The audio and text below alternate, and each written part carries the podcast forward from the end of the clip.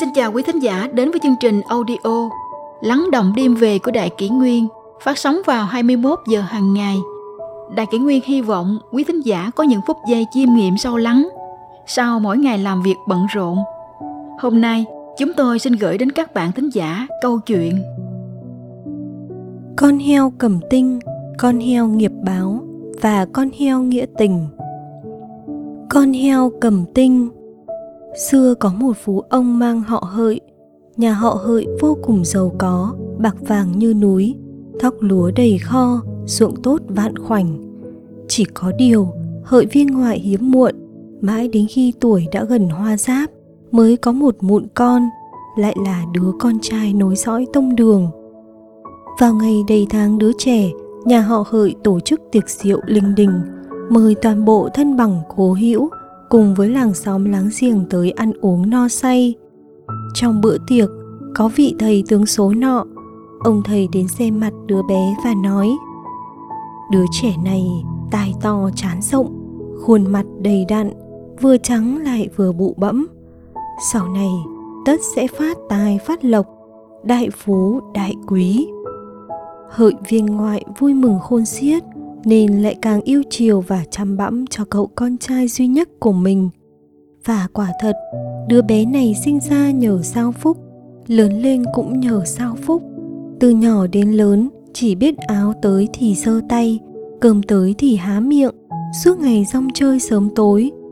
Nhưng cũng chính vì quen sống trong nhung lụa, nên nó không có trí học hành, cho rằng mình đã có số tài lộc rồi chẳng cần lao khổ, vẫn sẽ phú quý hơn người. Đến khi hợi công tử tới tuổi trưởng thành, thì cũng là lúc cha mẹ qua đời. Cậu ta không có học vấn, lại không biết làm gì, suốt ngày chỉ tiêu xài phung phí, tài sản mẹ cha để lại, cũng đến hồi cạn kiệt. Hợi công tử phải tha hương khất thực, cuối cùng chết đói bên vệ đường. Sau khi chết âm hồn của cậu ta được quỷ sai đưa xuống âm tào địa phủ.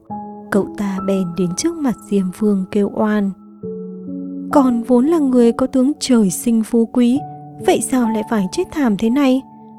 Diêm vương không biết trả lời sao, đành đưa âm hồn cậu ta đến trước mặt ngọc đế, xin ngọc đế phán xử.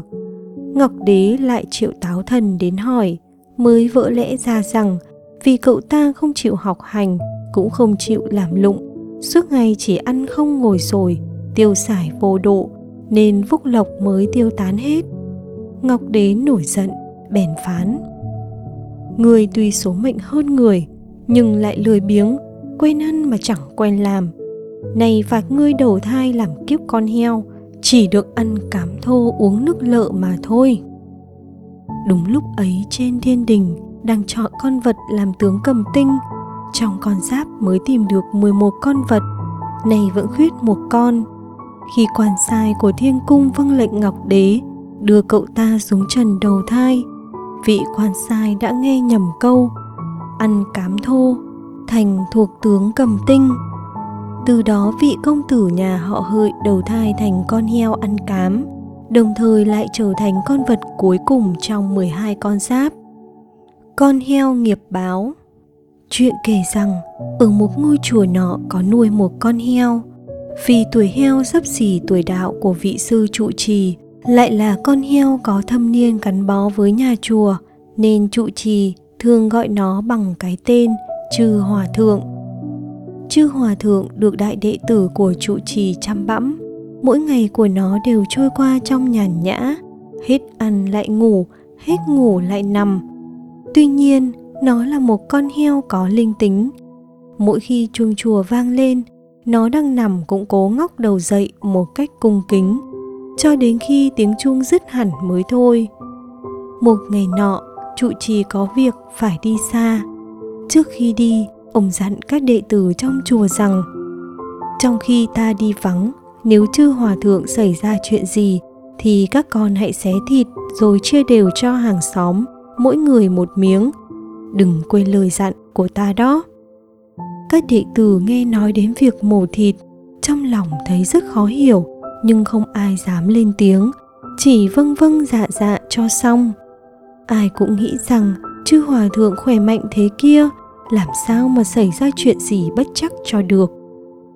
Nhưng thật không ngờ, trụ trì vừa mới đi vắng được một ngày, thì chư hòa thượng lăn đùng ra chết các đệ tử đều vô cùng khó xử. Người xuất gia mà đi mổ thịt heo sao? Chuyện này quả thực là động trời, không sao chấp nhận được. Thế là, họ bèn họp bàn với nhau, quyết định đem trừ hòa thượng đi chôn cất cho vẹn tròn đạo lý.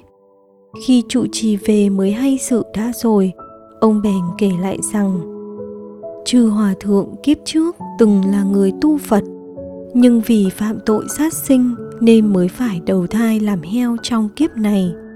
Khi làm kiếp con heo, vì luôn tỏ lòng kính ngưỡng đạo phật, nên tội nghiệp đã được tiêu trừ khá nhiều. Nhưng rốt cuộc vẫn không thoát khỏi kiếp nạn. Cuối cùng, loạn đao phân thây. Sở dĩ ta bảo các con mổ thịt heo, đem chia cho dân làng là để giúp nó trả hết nợ nghiệp, hóa giải ác duyên như thế đời sau mới mong sống yên ổn. Nhưng vì các con không nghe lời, chư hòa thượng sẽ còn phải trở lại đây để trả nốt món nợ phần thầy ấy.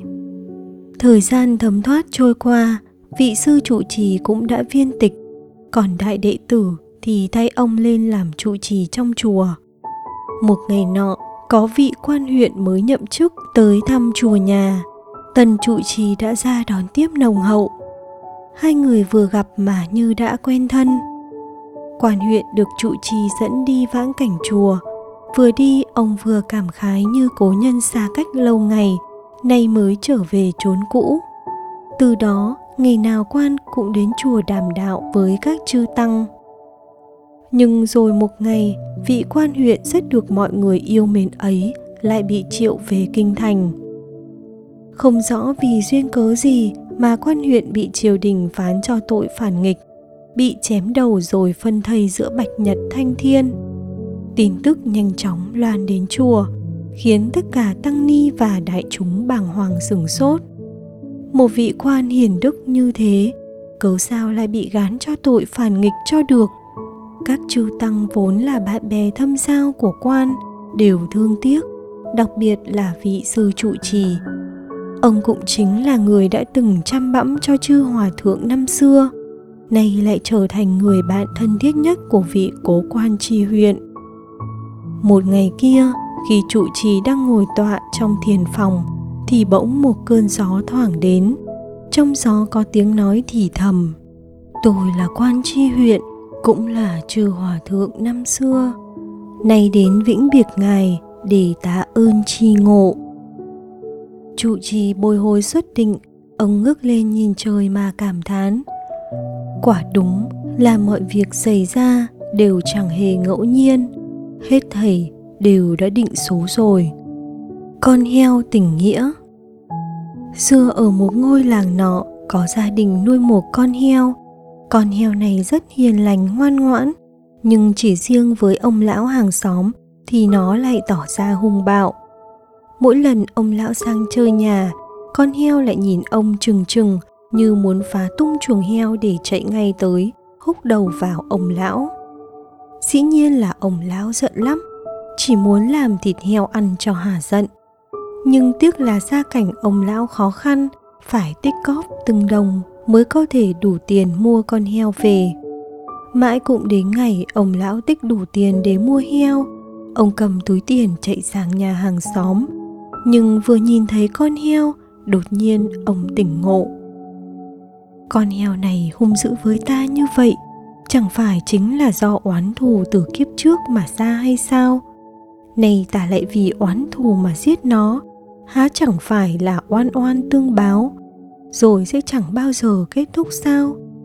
Vậy ta quyết phải hóa giải nỗi oán thù này, mới mong tạo phúc được về sau.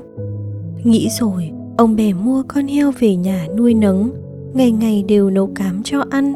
Khi nó ốm lại săn sóc tận tình, tuyệt nhiên không còn nghĩ đến chuyện giết mổ heo. Con heo thấy ông lão đối tốt với mình, bèn chuyển thái độ từ thù thành bạn, trở thành con vật nuôi thân thiết trong gia đình. Người trong làng ai cũng biết rằng con heo luôn tỏ ra hung bạo với ông lão.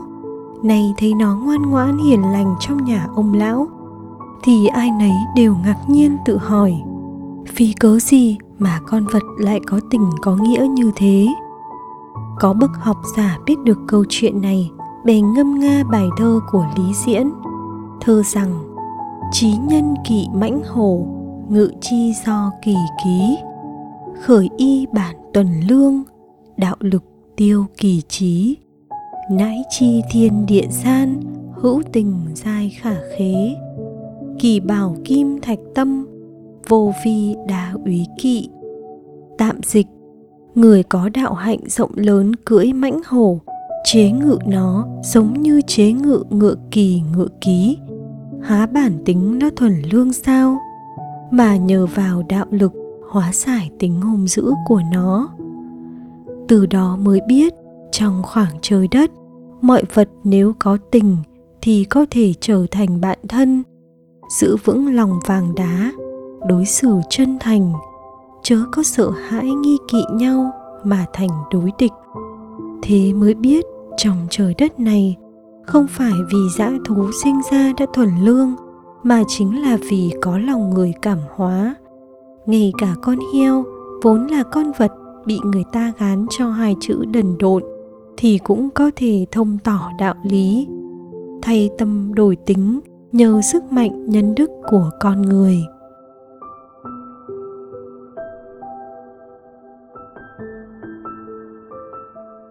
Tiếp theo chúng tôi xin gửi tới quý thính giả câu chuyện Người có thể hưởng thanh phúc đều là cao nhân.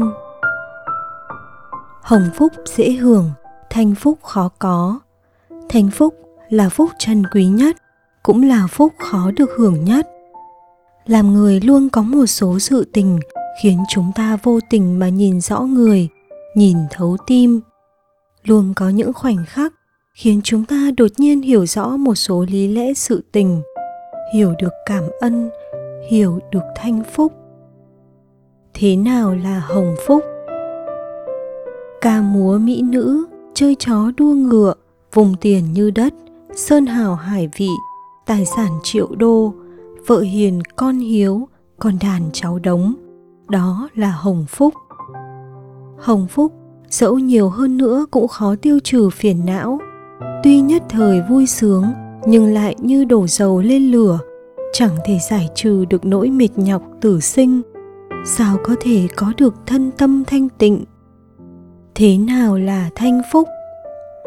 Xuân có trăm hoa, thu có trăng, hạ về gió mát tuyết đông răng ví lòng thanh thản không lo nghĩ.